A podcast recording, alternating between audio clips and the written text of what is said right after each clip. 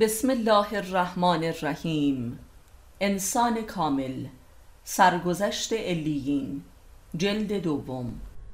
معلف استاد علی اکبر خانجانی. سلوک روحی اولیا عرفا و صدیقین. فصل شانزدهم مولوی شناسی.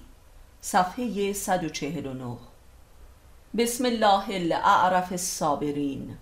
یک داستان رابطه مولانا و شمس تبریزی همان تکرار ماجرای موسی علیه السلام و خزر در قرآن است. ماجرای رویارویی علم حصولی و علم حضوری یا علم اکتسابی و علم لدنی و یا رابطه نبوت و امامت. رابطه خبر و اثر. رابطه آنچه که باید باشد و آنچه که هست. این داستان همه جایی مرید و مراد است. عشق عرفانی. دو فرق مولانا و شمس فرق بین فیلسوف و صوفی است. فرق بین افلاتون و سقرات فرق بین ماه و خورشید است. فرق بین شدن و بودن. سه رابطه مولوی و شمس مثل رابطه مذهب تاریخی و مذهب زنده است. دین موروسی مدرسه‌ای و دین خودی ایمان آریعی و ایمان خودی. رابطه عرف و عرفان است. رابطه سنت و بدعت. چهار. مولوی چون به شمس می‌رسد خود هم شیخ و عالم شریعت است و هم پیر طریقت. هم اهل مسجد است و هم خانقاه. علامه دهر و فیلسوف و ادیب و شاعر و امام جماعت و حاکم شرع و صاحب مجموعه‌ای کامل از آثار در همه مسائل دینی و علمی و فلسفی و عرفانی. او یک صوفی زاده و پرورش یافته خاندانی به راستی عالم و حکیم و پاک‌طینت است. پدرش با شیخ عطار دوستی و مراوده دارد و لذا مولوی در نوجوانی عطار را دیدار می کند و کتابی هم به رسم هدیه از وی دریافت می نماید مولوی از هر حیث تا قبل از دیدار با شمس یک نابغه و علامه زمان خیش است و به زبان امروزین یک روشن فکر به تمام و کمال است. انسان کامل به راستی در شعن اوست. پنج.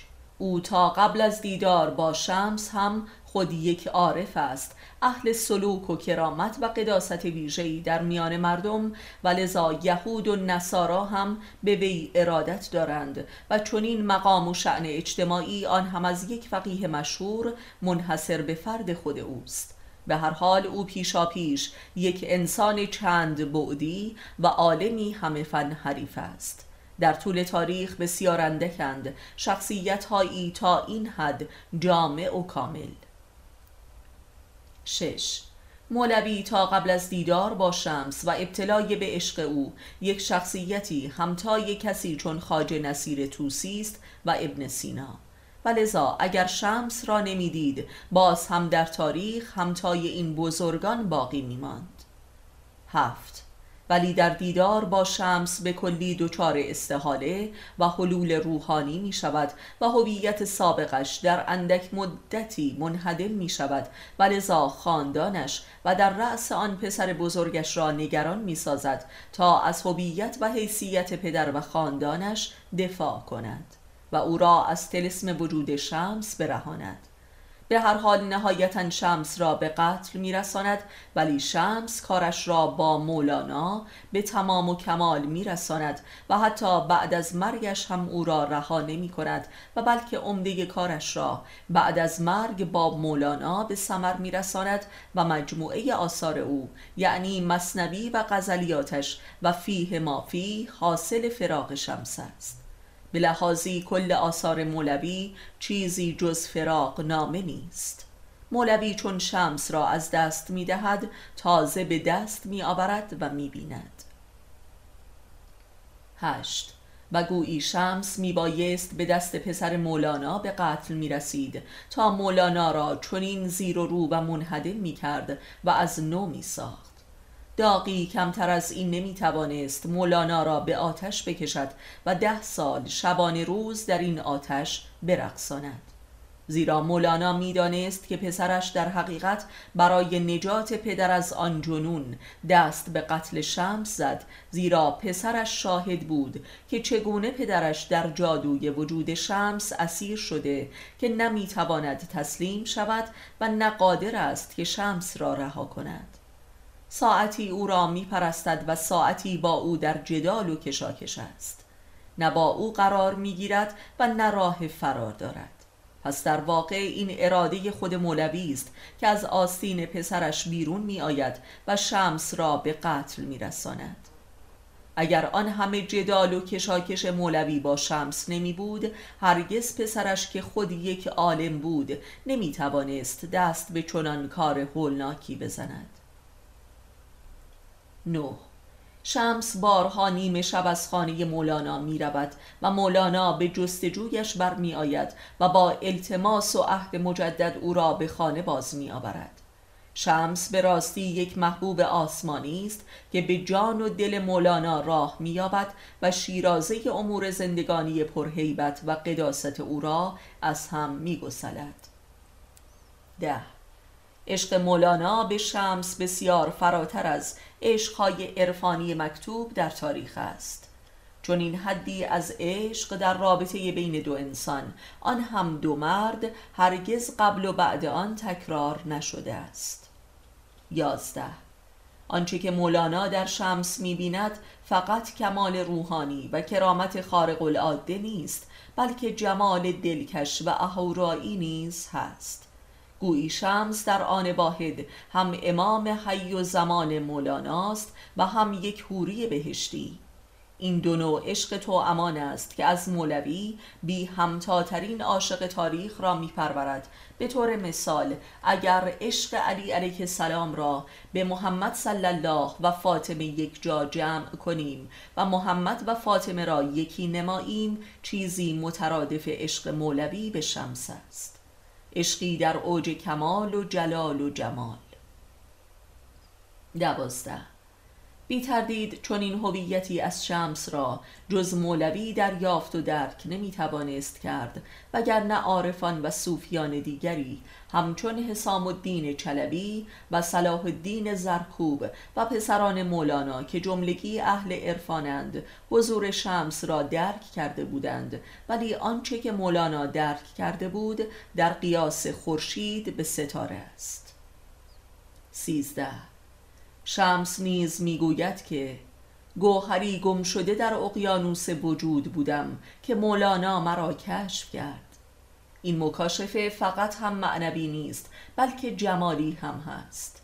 شمس برای مولوی هیچ کمتر از واقعی لقاء الله نیست و عین قیامت کبرای مولاناست به تمام و کمال. چهارده. عظمت رابطه و واقعه مولانا شمس فقط قابل قیاس با رابطه محمد صلی الله علی علیه السلام در صدر اسلام است و بعد از این رابطه و وقایع زندگی محمد و علی رابطه ای به عظمت مولانا و شمس در عرصه دین و فرهنگ و عرفان و اسرار الهی و حکمت لدنی تا به امروز رخ نداده است. با این تفاوت که عمر رابطه محمد و علی حدود 33 سال است در حالی که عمر رابطه مولانا و شمس در مجموع به 33 ماه هم نمی رسد. پانزده باید گفت که رابطه مولانا و شمس با عمر بسیار کوتاهش پربرکت ترین رابطه در تاریخ بشر است که کل جهانیان را تا کنون در عرض هفت قرن تحت شعاع نور خود گرفته و این تازه آغاز ماجراست و عشق مولانا و شمس مستمرن جهانی تر و شدیدتر می گردد و می رود که تبدیل به یک مکتب و مذهبی نو و عالمگیر شود و همه مذاهب و مکاتب تاریخ جهان را تحت شعاع نور خود به وحدت بکشاند و زمینه مذهب واحد جهانی گردد. شانزده. به هر حال مرگ شمس دارای دو روایت است. یکی این که به ناگاه از خانه مولانا رفت و دیگر هرگز کسی او را نیافت و گویی که مثل مهدی موعود غیبت کبرا نمود. روایت دیگری که معقول تر است به قتل رسیدن شمس است به رهبری پسر بزرگ مولانا و انداختن جسدش در چاهی. حتی نشان از خون شمس در منزل مولانا هم روایت شده است. روایت سومی هم وجود دارد و اینکه شمس را در منزل مولانا با دشنه زخمی کردند و از وی خون بسیار رفت و او با همان حال از خانه مولانا رفت و در دمشق خود را گم نمود و ده سال تمام مولانا به جستجوی او پرداخت و نیافت. به هر حال مسئله تهدید به قتل شمس از جانب مریدان سابق مولانا و افراد خاندانش امری مسلم است که بارها اتفاق افتاده بود.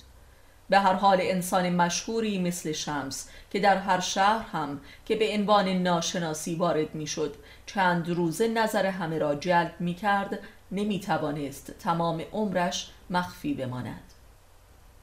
لذا به قتل رسیدن شمس در خانه مولانا و گم و گور کردن جسدش امری معقولتر می نماید 17 مولانا بعد از شمس همه مریدان و دوستان شمس را همچون او می‌دید و ارادتی مشابه به شمس با آنها میافت که در رأس این مریدان حسام الدین و صلاح الدین قرار دارند. این دو نفر هم به واسطه عشق وافر مولوی مورد حسادت اطرافیان قرار گرفتند و بارها تهدید به قتل شدند. هجده. مولانا قبل از شمس خود مریدانی آتشین داشت و همین مریدان به رهبری پسر مولانا مبادرت به قتل شمس نمودند ولی بعد از از میان رفتن شمس هم دیگر از چشم مولانا افتادند و مولانا دیگر حاضر نبود که نقش شیخ و مرشد را ایفا کند و بلکه مقام مریدی را دوست می داشت و مریدی حسام الدین و صلاح الدین را به مدت ده سال نمود. و به درخواست حسام الدین بود که مصنوی را نوشت. گویی شمس مولانا را از مقام مراد به مقام مریدی رسانید و به او نشان داد که حق در مرید است. مولانا را باید کاملترین و مشهورترین مرید وادی عشق و عرفان دانست که آوازه این مکتب را به سراسر جهان رسانیده و میرساند. مولانا مکتب عرفان عملی و رابطه مراد و مرید را تبدیل به یک مذهبی جهانی نموده است او به راستی پیامبر جهانی عشق عرفانی است. 19 هیچ عاشق و مرید و شاعری در تاریخ بشر تا به امروز در وصف مراد و معشوق خود همچون مولانا در وصف شمس داد سخن نداده و محبوب خود را به مقام الوهیت نرسانیده است. بیان عشق مولانا به شمس عالی ترین حد عشق و ارادت و عبودیت و حمد و ثنای یک انسان نسبت به محبوب خیش است. هیچ بشری چون مولانا مقام عشق را تا این حد بالا نبرده است آن هم عشقی واقعی و عینی و نتخیلی و آرمانی. هیچ کس چون مولانا حق ارادت و تعلیم و تربیت را ادا نکرده است و حق معلم و مربی را. به راستی باید مولانا را با فرهنگ ترین و با ادب ترین و تربیت شده ترین انسانی دانست که تاریخ بشر در قلمرو مکتوبش به خود دیده است. 20 در هیچ اثری از بشر تا این حد عشق و معرفت و ادب و تربیت دوشا دوش همدیگر نبالیده است. در هیچ اثری چون آثار مولانا دل و دین یگانه نشده و عشق و علم و تقوا تبدیل به امری واحد نگردیده است. در قلمرو به ادبیات انسان کامل هرگز به اندازه کمال شمس در اشعار مولانا تجلی نکرده است. 21 شمس برای در هم شکستن عجب و خودبینی شرعی و عرفانی مولانا که ریشه در نژادش داشت او را به امتحانهایی بی سابقه در تاریخ کشانید که همتای امتحانات خزر درباره موساست که نقلش در قرآن آمده است و حتی فراتر از آن. و مولانا با قبول شدن در این امتحانات بود که از نو خلق شد. 22 به روایت مورخین شمس بارها مولانا را امر به محرمات و گناهان کبیره نمود از جمله شراب و زنا و لوات علاوه بر اینکه او را از همه مقامات و منزلت های شرعی و اجتماعی و عرفانی انداخت و هیچ و پوچش ساخت و خانه نشین نمود و به سات حوزه و خانقاه و تدریس و امامت جمعه را از او گرفت و تعطیل کرد. و گویی که کسی قصد نابودی دشمن خود را نموده باشد.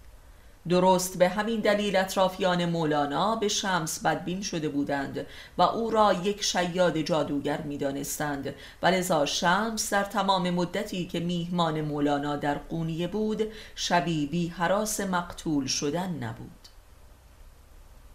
23 یک بار مولانا را به محله بدنام شهر که روسبی خانه ها و میخانه ها در آنجا بود فرستاد. آن هم با عبا و امامه تا برای شراب بخرد و به خانه آورد. یک بار هم پسر و همسر مولانا را درخواست نمود تا با آنان جماع کند. و مولانا تماما قبول کرد که به ناگاه شمس نعره برآورد که وای از صبر مولانا که خزر را در قبال موسا خجل نمود. 24 حتی مولانا را امر نمود که جمله آثار مکتوبش را از جمله مجموعه حجیم تفسیر قرآنش را در چاه بیاندازد و انداخت. 25 مولانا یک فقیه اعلم و دانشمند و طبیب مشهور و صاحب کرامت و فیلسوف و شاعر و عارف و صوفی مشهوری در شهر بود که شمس همه این عناوین و هویتهایش را از او ظاهرا و باطنا برگرفت و به راستی وی را پوچ ساخت و آنگاه از نو آفرید.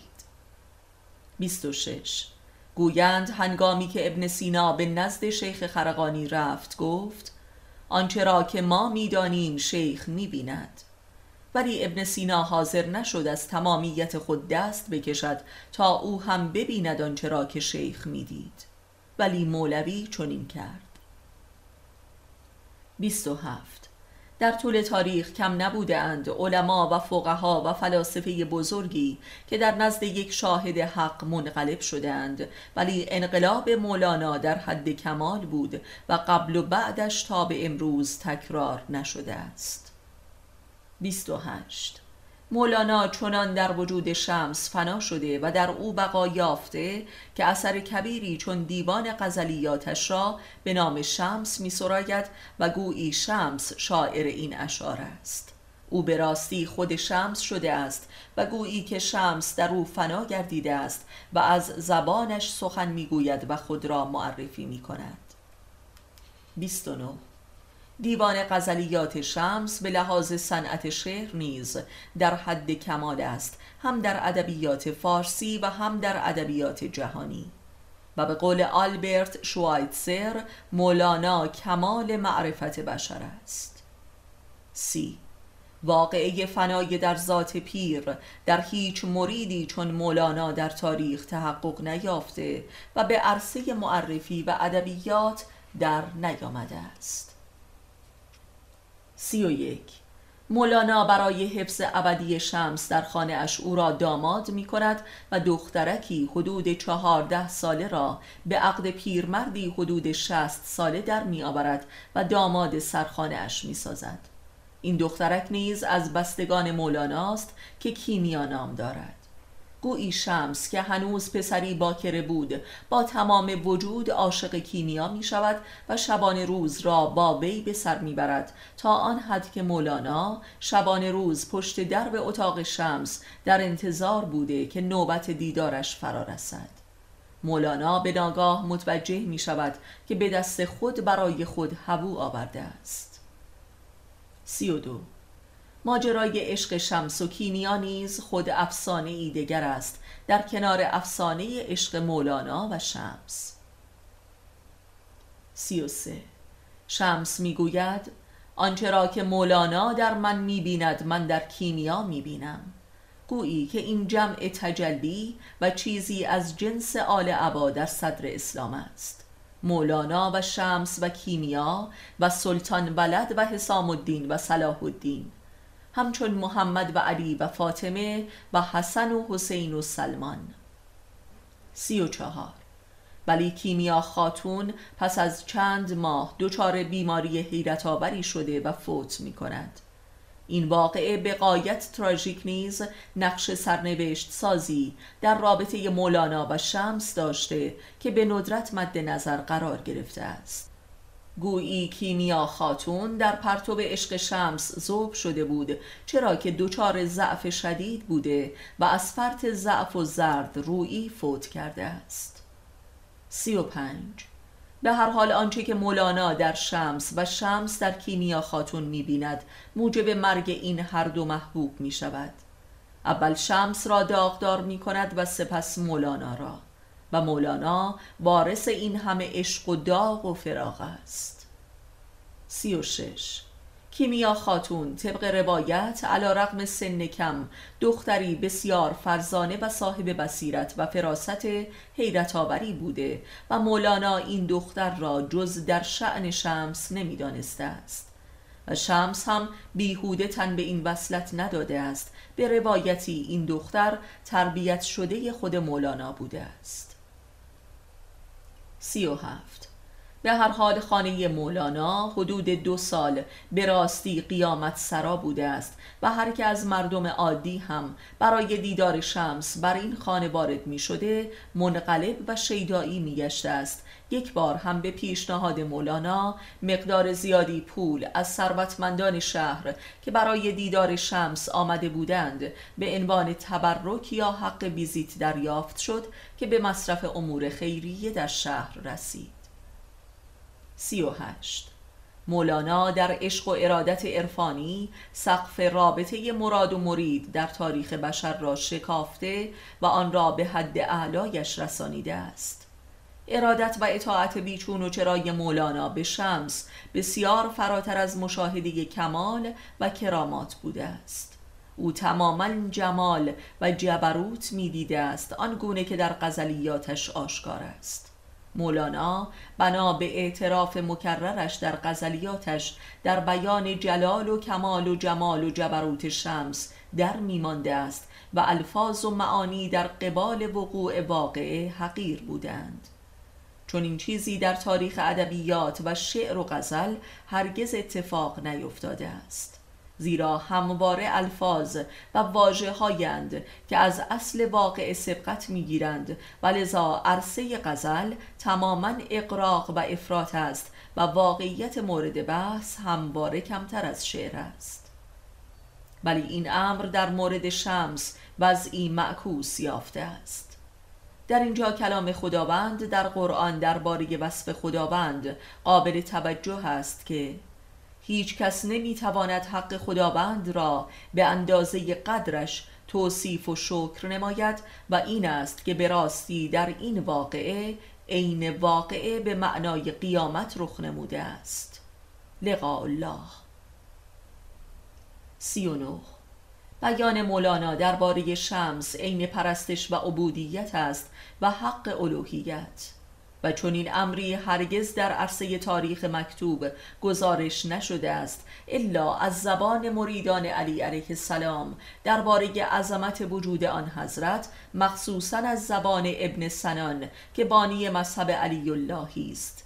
و گاه از زبان خود علی علیه السلام درباره محمد صلی الله که فرمود من بنده ای از بندگان محمد هستم. چهل. از جمله عبادات و اموری که شمس به مولانا در چند نوبت تعلیم می دهد سماع و دف است به جای نماز. به هر حال سماع قبل از این واقع هم سابقه داشته است ولی سماع مولوی است که در تاریخ عرفان باقی مانده است. و مولوی حدود ده سال بعد از غیبت شمس فقط به واسطه سماع است که توانسته این داغ و فراغ را تاب آورد و حزم نماید. وقتی روحی عظیم بر کالبدی وارد می شود آن بدن به پرواز و دوران می آید و آنقدر بال بال می زند تا بتواند آن روح را در خود قرار دهد مثل در قفس انداختن یک عقاب. چهل و یک شمس تبریزی از مریدان و یا دوستان ابن عربی عارف شهیر در دوران جوانی بوده است و از او به نام شیخ اکبر نام می‌برد و در جایی از شیخ اکبر به دلیل تساهل در امور شهر انتقاد می کند پس شمس انسانی به قایت متشرع نیز بوده است که به جای نماز مولانا را سماع می آموزد و این از عجائب معارف است و جای بس تعمل است. و مولانا هم خود یک فقیه و مجتهدی به نام بوده و یک مرجع کامل و تمام و ایار شریعت و طریقت محسوب می شده و وارث پدرش که عارفان بنامی همچون ترمزی را به بار نشانده است و خودش مشهور به سلطان العلماست و کسی چون سلطان محمد خارزم شاه از وی حساب می‌برد. چهل و دو باید گفت که دین اسلام و شریعت محمدی و امامت علوی در قلم رو به رابطه مولانا و شمس دچار یک انفجار نوری و قیامت شده است و درست به همین دلیل اینک هفت قرن است که نابترین وجه اسلام و امامت و ایمان و عرفان از پرتو رابطه مولانا شمس و آثار مولانا به جان طالبان میتابد و دین خدا را بر پا نگه داشته است. و بلکه تا آفاق عالم توسعه بخشیده و از حدود قلم رو به عربیت خارج شده و تا روم و چین رسیده است و امروزه بزرگترین مولانا شناسان جهان را در آمریکا و ژاپن میابیم و عجبا که حدیث خیش را از زبان بیگانه باید شنید. قدر ایمان را کافران بیشتر می‌دانند و قدر عشق را فاسقان و قدر عرفان را جاهلان. چهل و سه. پیامبر اسلام میفرماید که در آخر و زمان مقام مؤمنان امت من در نزد خدا از پیامبران سلف برتر است. مولوی یکی از این مؤمنان امت محمد است که در صبر عرفانی مقامش از حضرت موسی در قبال خزر برتر است.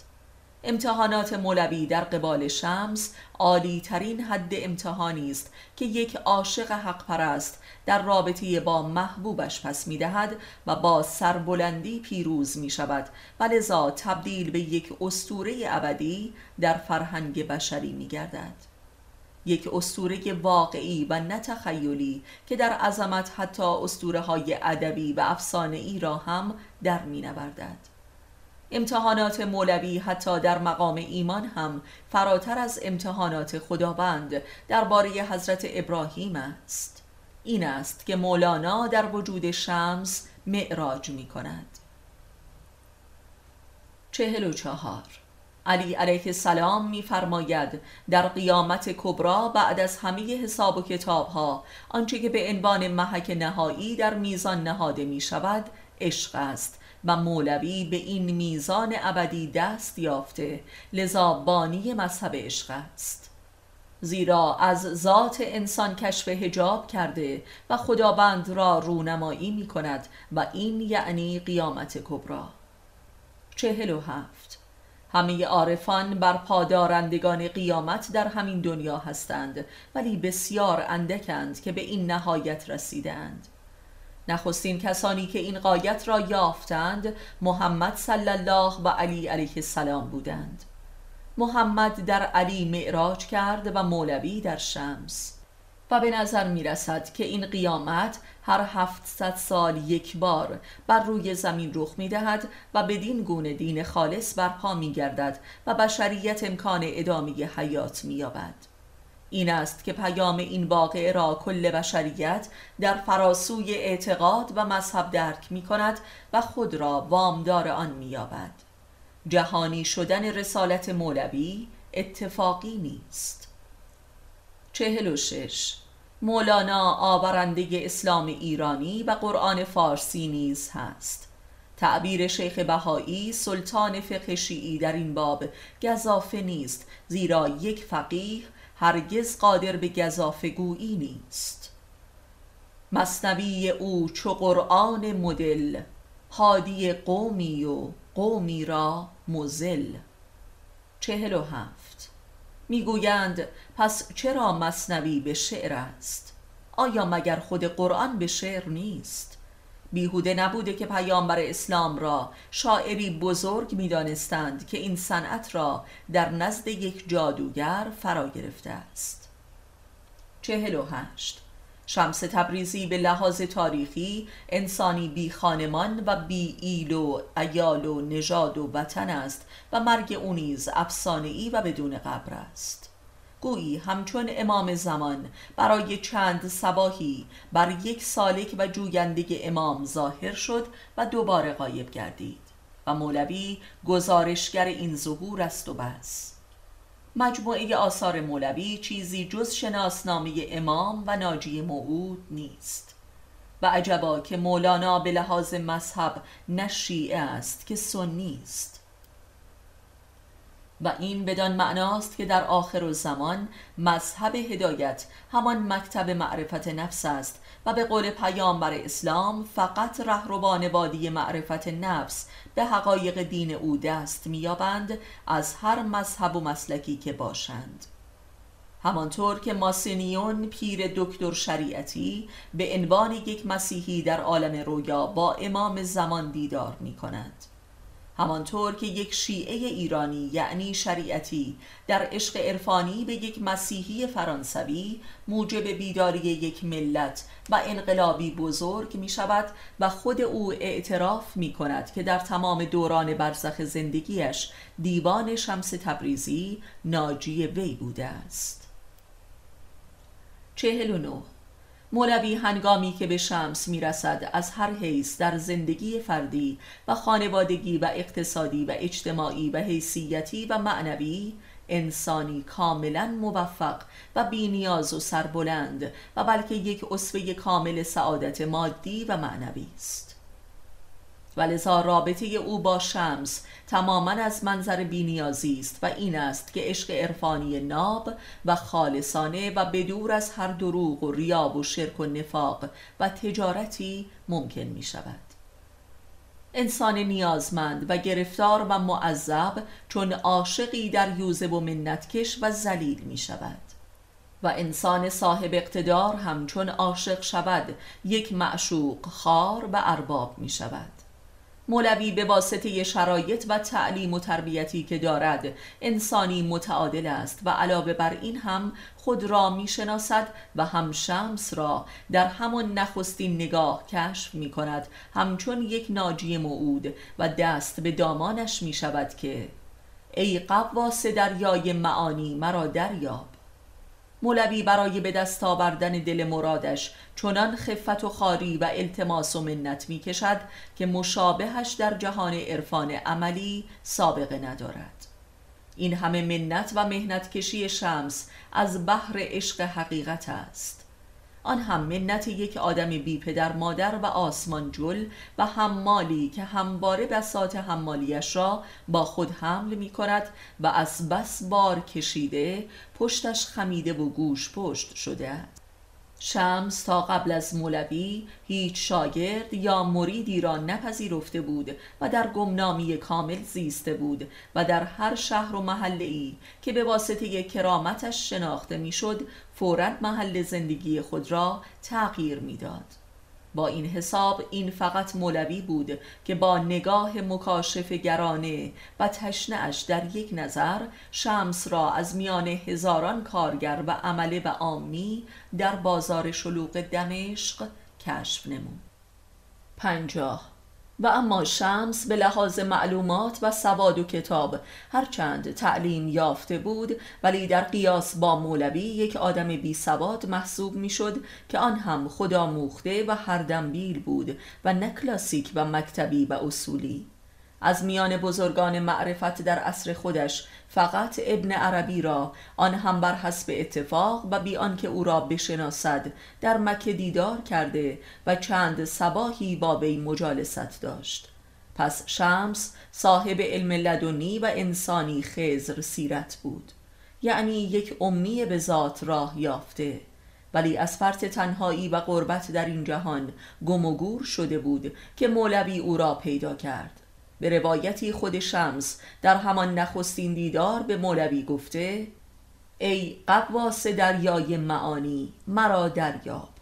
در حقیقت باید گفت که مولوی شمس را کشف کرد و شمس هم مولوی را استخراج نمود. چون دو مؤمن یکدیگر را دیدار کنند خداوند دیدار می شود. همچون محمد و علی و هر مرید و مراد نابی در تاریخ که البته تعدادشان از انگشت یک دست تجاوز نمی کند. اینان پیامبران عشق و اولیای ذات حق هستند و تا آینه ای نیابند متجلی و معرفی نمی شوند و چه بسا تا مرگ خود هم شناخته نمی گردند. این همان معنای غیبت امام زمان است. پنجاه و یک. عشق مولانا شمس چنان منور و مشعشع بود که همه خلایق را از فرط بخل دیوانه کرد و سیل اتهامات ناروا از همه سو و حتی از سوی مریدان به سوی آنها بلا وقف سرازیر بود به همراه تهدید به قتل و تکویر و ارتداد. چون این چیزی سابقه نداشت نه در تبریز و قونیه و دمشق که در کل تاریخ روایات بشری بی سابقه بود هم به لحاظ کمیت و هم کیفیت. عشق آتشین جوان مردی از طبقه اعیان و فضلا و علمای خوشنام و صاحب مناسب علمی و دینی و اجتماعی و عرفانی به پیر مردی بی سر و پا. و اما به لحاظ کیفیت نوع عشق از جنس عشق یوسف زلیخایی و لیلی مجنونی بود و نه مراد و مریدی. این است که برخی از تحلیلگران بیچاره اروپایی رابطه این دو را از نوع همجنسگرایی می دانند. چه بسا در عصر خودشان هم این تهمت پدید آمده بود که ازدواج شمس می توانست پاسخی به این تهمت کافرانه و بخیلانه باشد هرچند که نهایتا به قتلش رسانیدند و یا دوباره گریخت و خود را برای همیشه گم و گور ساخت که دیگر کسی از وی خبر بر روی زمین نداد. پنجاه و دو. با توجه به شیدایی مولوی و توصیفش در غزلیات به یقین باید گفت که این عشق فقط کمالی و جلالی نبوده بلکه جمالی نیز بوده است. و عشق جمالی است که چنین شورش و آتش فشانی برپا می کند و بیشک مشاهده جمال کمال خود مقامی ویژه و بس کمیاب در میان اهل شهود است. جمال کمال به معنای صورت ذات است و بیهوده نیست که مولوی در آخرین درس مصنوی سخن از ذات صبر و صورت ذات به میان می آورد که هر که به چنین پدیده ای رسید فقط باید بنشیند و محو در تماشای جمال گردد تا خود یار شود. پنجاه و سه شمس تبریزی بی نهایت شبیه هویت ابر انسان نیچه در کتاب چنین گفت زرتشت می باشد حتی بسیاری از مفاهیم مقالات شمس به این اثر نیچه شباهت دارد مخصوصا معنای فراسوی نیک و بد و قهرگرایی در عشق.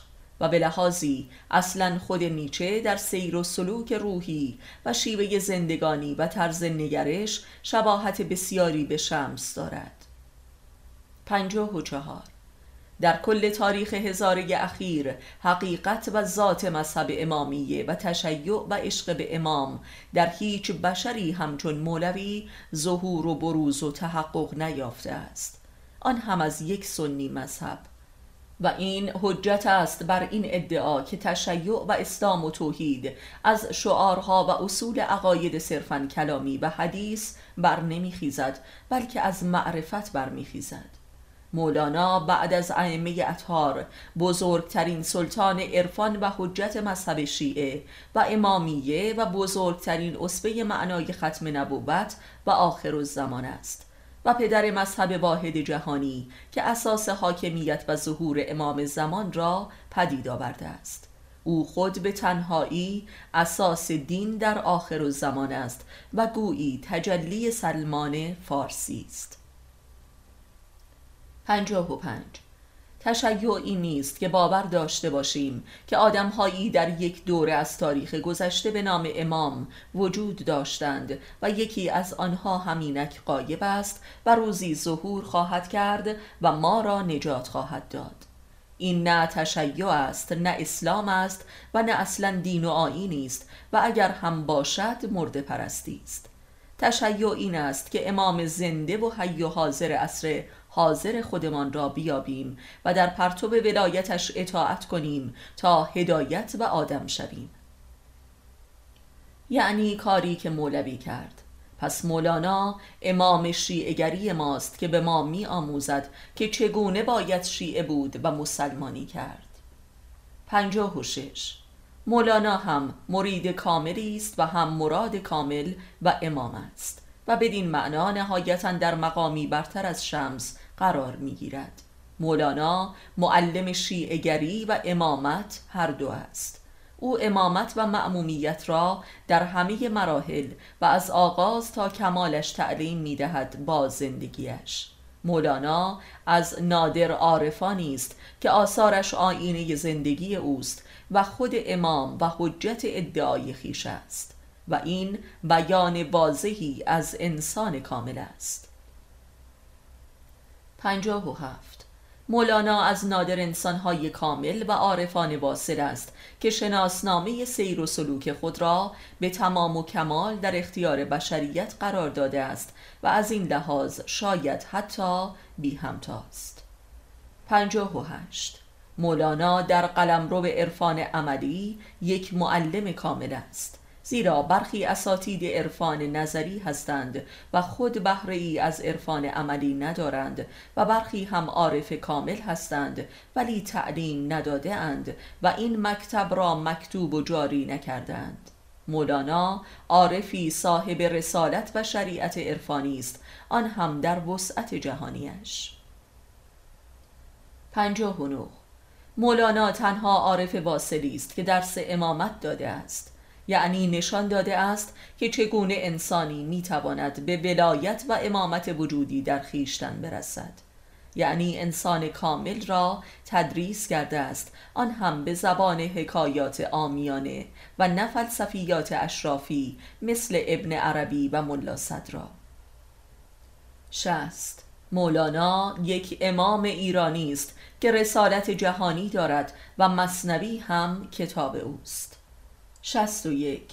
اسلام ایرانی همان تشیع است و تشیع ایرانی و زنده و مؤمن و خلاق در طول تاریخ. بعد از امامان صدر اسلام امامانی حی و حاضر داشته است که هنوز هم با نفس آنها نفس می کشد مثل سلمان فارسی، حسن صباح، بابا تاهر اوریان، مولای رومی، حافظ شیرازی و فردوسی. که البته زنده ترین آنها همان مولاناست که کتاب امی دارد و حکایاتش همچون قصص قرآنی در سینه مردمان جزو فرهنگ زندگی ایرانیان است و با ذکر نامش ایمانها تقضیه می شوند همچون نام علی علیه السلام و حسین علیه السلام. 62 مولانا به راستی مولای ماست نه به اسم. 63 و اما سلسله موسوم به مولویه که مقرش در ترکیه است. همانقدر به مولوی و عرفانش ربطی ندارد که فرقه موسوم به اسماعیلیه مدرن ربطی به حسن صباه و نهزت او ندارد.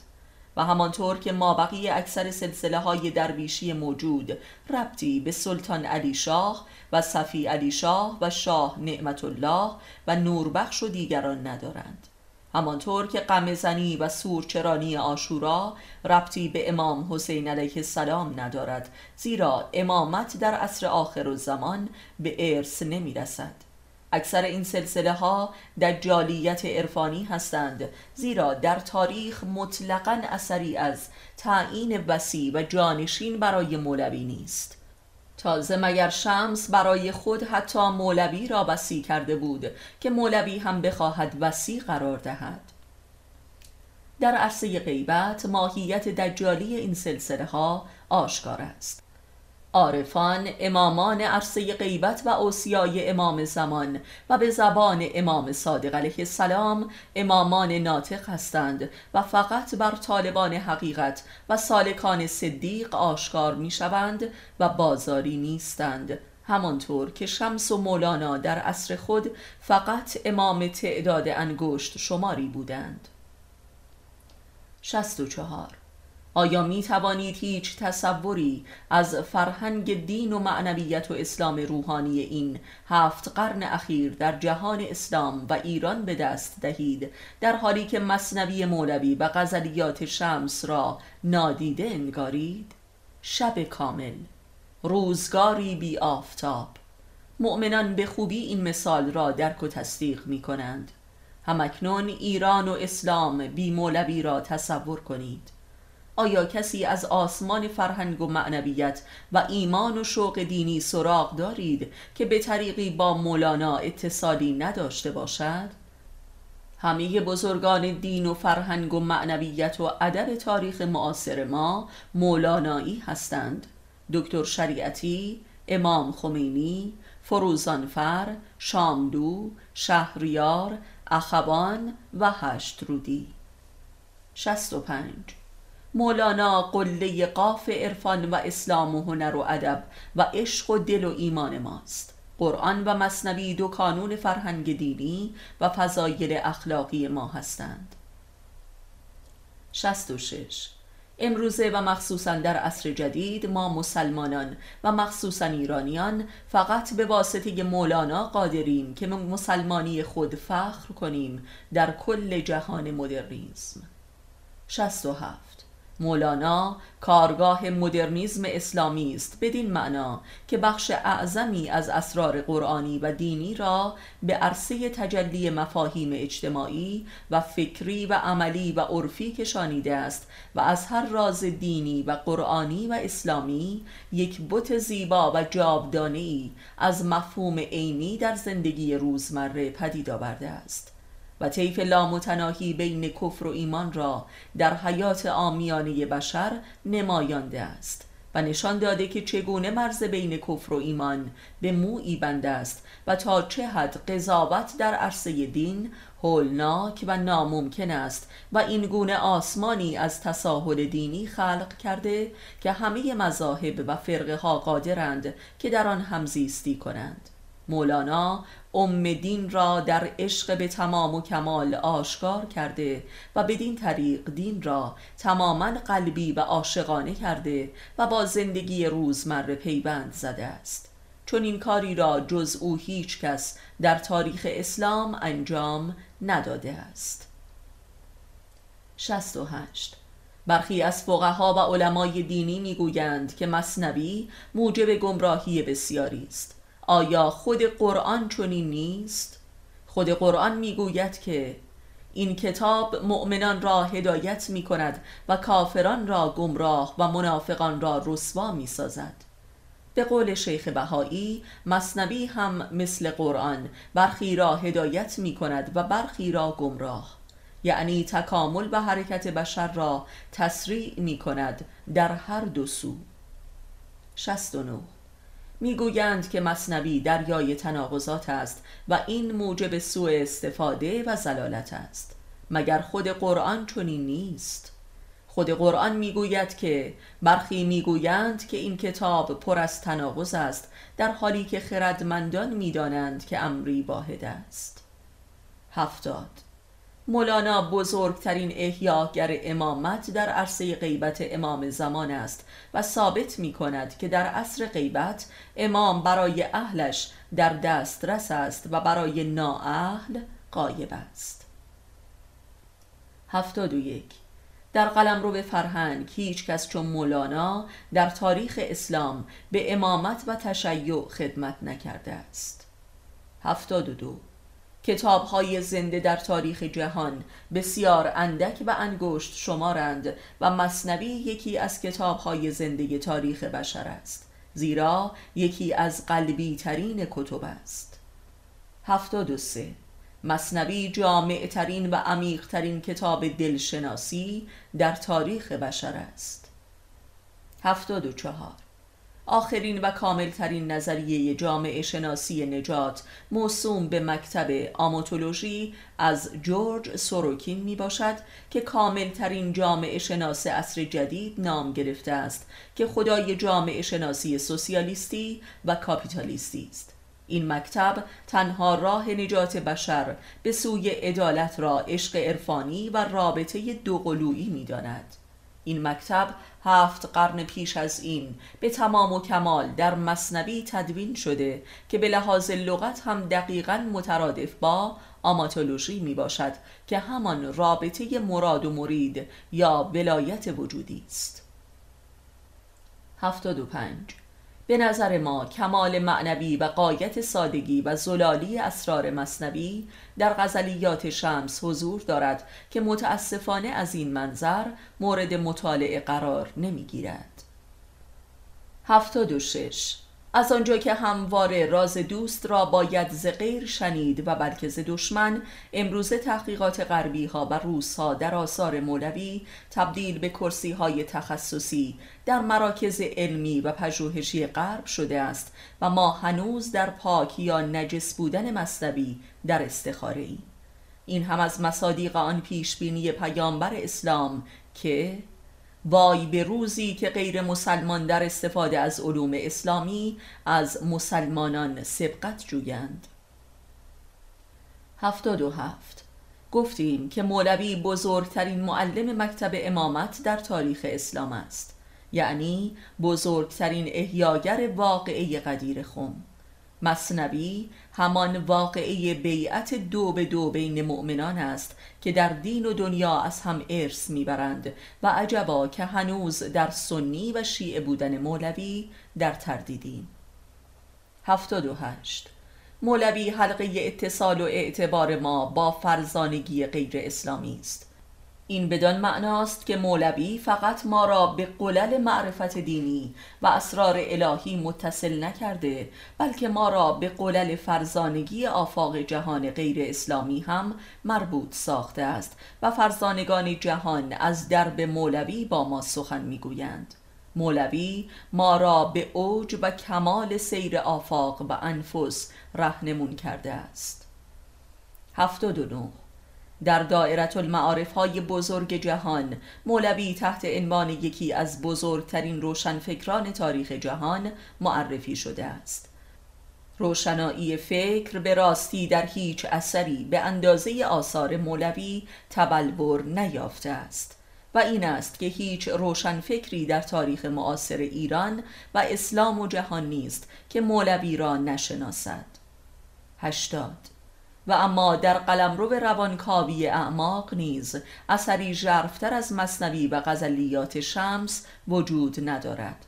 شناخت روان آدمی موضوع محوری مصنوی است و افسوس که این اثر در دانشگاه های روانشناسی و علوم تربیتی ما کمترین جایگاهی ندارد آن هم در نظامی که دم از تمدن اسلامی می‌زند.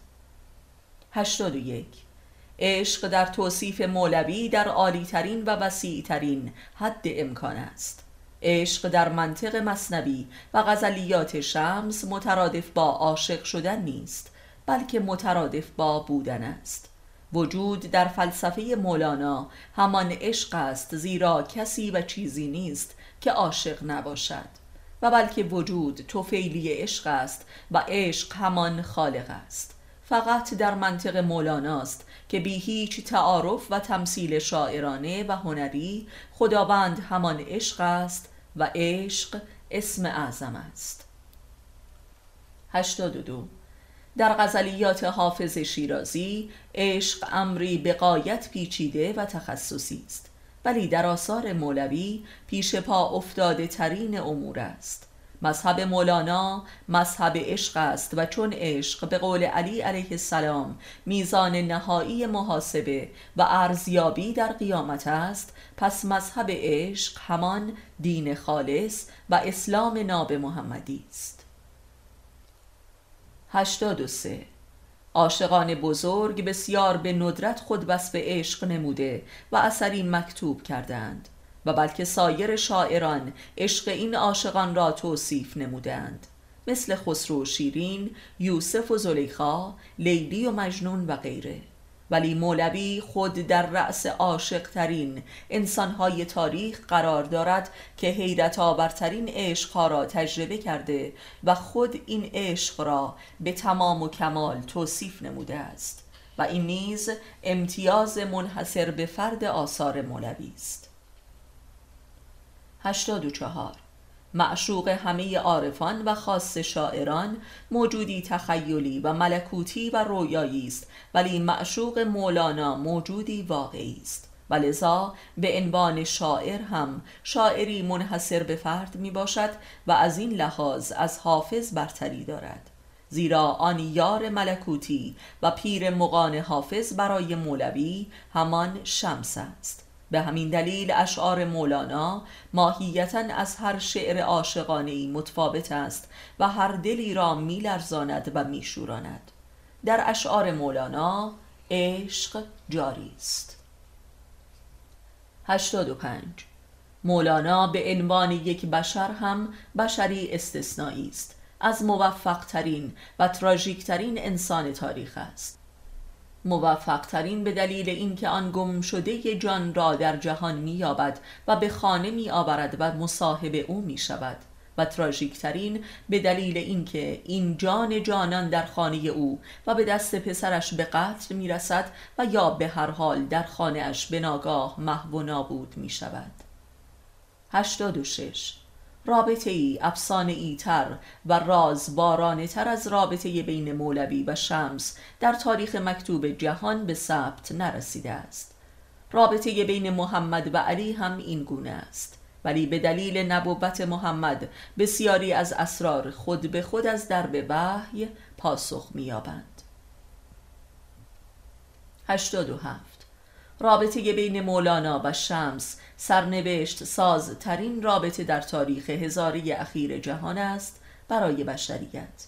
گویی فقط رابطه بین این دو انسان را می‌توان رابطه نامید و الگوی کاملی برای هر رابطه ای قرار داد. الگوی رابطه.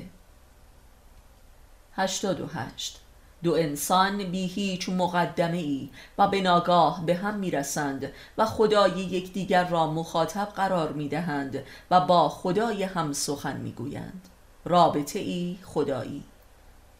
89 اگر کمال رابطه عشق است و کمال عشق پرستش خدایگونه است پس مولانا را باید خدای رابطه و خدای عشق نامید و بزرگترین استاد عشق در کل تاریخ جهان.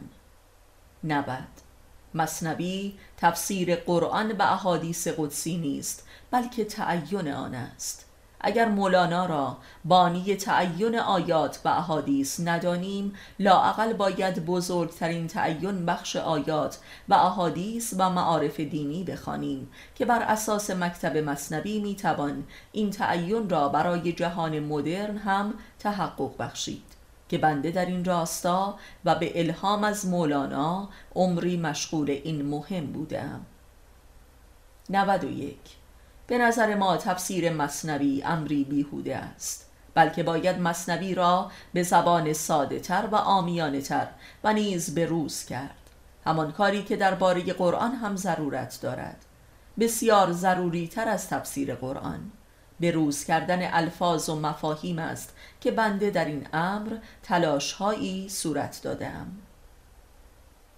92 همانطور که خود مولانا عطار نیشابوری را استاد خود می‌خواند و مصنوی تجلی برتری از آثار عطار مثل مصیبت نامه و الهی نامه است و حتی برخی از حکایات مصنوی هم برگرفته از این آثار عطار است. ولی تفاوت بین عطار و مولوی در آثارشان چیست؟ در ماهیت عشق است. زیرا مولوی آن یار آسمانی را بر روی زمین و در منزل دارد و عطار مثل اکثر شاعران و عارفان در فراغ یار است و عطار به راستی خون می گرید ولی مولوی در وسال است و وسال چشیده و امیدوار. هرچند که شمس را بسیار زود از دست می دهد ولی در هر کسی او را می بیند و نهایتا در خودش می یابد عشق مولوی شاید تنها عشق وسالی در تاریخ ادبیات باشد و این مهمترین علت تمایز آثار مولوی است. به زبان خودمان مولوی انسان به یار رسیده وسال چشیده و خدا دیده است. این است علت آن جوشش عشق و ایمان و یقینی که در آثار اوست. علم مولانا عینی است و عین الیقینی که نهایتا به حق و یقین می‌رسد یعنی شمس در جانش حلول می کند و آثار مولانا حاصل این وحدت وجود و به سال روحانی می باشد مولانا هم به سال بیرونی را چشیده و هم به سال روحانی را. از این لحاظ نیز یکی از خوشبخت ترین انسانهای تاریخ است و این است که همه نومیدان وادی عشق و جستجو با مطالعه مولانا نجات مییابند. همانطور که دکتر شریعتی غزلیات شمس را ناجی خود در دوران نوجوانی نامیده است که وی را از خودکشی رهانیده است. و لذا آثار مولوی و مخصوصا غزلیاتش بزرگترین ناجی نسل پوچ شده و قطعی ترین داروی نیهیلیزم است که بشر مدرن مبتلایش می باشد 93 پس بیاییم با این خوشبخت ترین انسان تاریخ محشور و مربوط شویم تا ما را از این همه بدبختی و فلاکت نجات بخشد. مولانا هنوز هم یک ناجی زنده است و نمیرد کسی که زنده شد به عشق. 94 مولوی نیک بخت ترین انسان قرون اخیر در جهان است. زیرا قیامتش به تمام و کمال برپا شده و با خدایش دیدار نموده است. همانطور که محمد با خدایش در علی دیدار کرد مولوی هم در شمس دیدار کرد. شمس من و خدای من. یادمان باشد که مولوی مرد کامل است و عاقل فرزانه و فیلسوف و فقیه و نه یک شاعر نوبالغ که هزیان بگوید. نویسنده مصنوی از هزیان بدور است. 95 بالا بردن مصنوی پایین آوردن قرآن نیست بلکه بالاتر بردن قرآن است. زیرا مصنوی بطن هفتم قرآن است و کسی چون شیخ بهایی که از خدایان فقه شیعه است مصنوی را قرآن فارسی خوانده است. 96 یکی می گفت که در مصنوی حتی می توان لواتگری را حلال و مباه کرد. گفتم آیا مطمئن هستی که قبل از آن مباه نکرده بودی؟ 97 من می‌گویم که در قرآن می‌توان کفر را حلال و مباه کرد و به گردن خدا انداخت زیرا میفرماید خداست که هر که را بخواهد هدایت یا گمراه می کند و هیچ دلی بی ازن خدا ایمان نمی‌تواند آورد.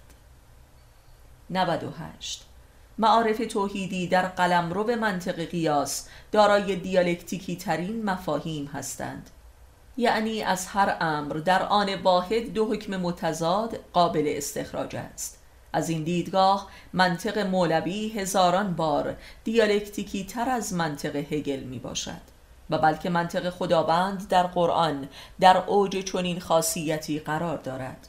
همانطور که حکمتهای علوی نیز همین گونهاند 99 مولانا از بابت این همه عظمت هزینه های گذافی نیز پرداخت کرده است. لحظه ای خودتان را به جای او بگذارید که شمس برای اقامت در منزلش چه شروطی نهاد و او را در کوره چه امتحانات خانمان سوز و دین سوز و حیثیت سوزی قرار داد و به معنای واقعی کلمه از کل هویت اجتماعی و دینی و علمی و عرفانی و نژادیش ساقط کرد و در شهر به جنون مشهور شد. و اما بزرگترین و آخرین جهاد و امتحان او دست کشیدن از وراست آباب و اجدادی بود. آن هم وراستی عرفانی و بس مفتخرانه. یک بار شمس به صرف اینکه مولانا هنوز در خفا کتاب پدرش را مطالعه می کرد قهر کرد و به دمشق رفت. که مولانا پسرش را به همراه گروهی به جستجوی او فرستاد و با تعهد سپردن او را به منزلش بازگردانید. در اینجا نیز طبق معمول شاهدیم که یکی از شاقه ترین جهادهای نفسانی همانا دل کندن از نژاد و وراست نژادی است. عین آن بزرگترین امتحان ابراهیم در ذبح پسر و مبارزه بر علیه پدر یا عمویش و تبعید کردن همسر محبوب و فرزند خرد سالش به کبیر برهوت عربستان. همه اینها نژاد زدایی از دل و جان است. و نیز شاهدیم که بالاخره هم شمس به دسیسه پسر مولانا به قتل رسید و یا از خانه مولانا گریخت و دیگر باز نگشت. آدمی هرچه مهربانتر و مؤمنتر باشد و عارفتر دلی لطیفتر و عاشقتر و رقیقتر دارد و لذا دل کندن از عزیزان شاقتر است. وگرنه اشقیا و کافران. برای بل حبسی خود هیچ تعهدی به همسر و فرزند و عزیزان خود ندارد و این دیالکتیکی دیگر است. اصولا کافران را دلی نیست که بخواهند ببندند یا برکنند. و اما مولانا نهایتا آن محبوبی را هم که برای به دست آوردنش از همه محبوب های خود گذشته بود از دست داد و به تمام و کمال تک و تنها شد. خاصه که علت از دست دادن شمس هم خاندانش بود. و در این مقام تفرید و تجرید کامل است که مولانا به تمام توحید با محبوبش شمس می‌رسد. سال روحانی به راستی که مولانا برای عشق چه مهنت ها و مصیبت ها که نکشید ولی بالاخره رسید و خود رساننده و پیامبر عشق شد. صد مولوی شناسی عشق شناسی است. و لذا کمال شناسی و روح شناسی و خدا شناسی است. و بلکه سرات المستقیم خدا شناسی است که مولوی در نزد خداست و آین دار جمال اوست. کسی که در حیات دنیا جمال می‌بیند در حیات آخرت چه می‌بیند و چه می‌کند و کجاست؟ توسل و اتصال به مولانا نزدیکترین و نابترین راه اتصال به حق است. و در عمل می‌بینیم که مولانا دوستان در سراسر جهان معنوی ترین و مؤمن ترین انسان ها هستند. حب مولانا حب امام زمان و انسان کامل است و همه دربهای دوزخ را میبندد و عذاب را بر محبانش حرام می‌سازد. البته تکلیف مولوی بازان جداست مثل علی بازان. اینها در بازی با اولیای خدا تمام قداست و حرمت و شرف وجودی خود را میبازند و رسوای جهان می‌شوند. بازی با مولانا مثل بازی با دهان شیر است. مولانا مؤمنان را هدایت و کافران را هلاک می سازد و منافقان را رسوا می کند مولانا پیامبر عشق و اخلاص آخر الزمان است.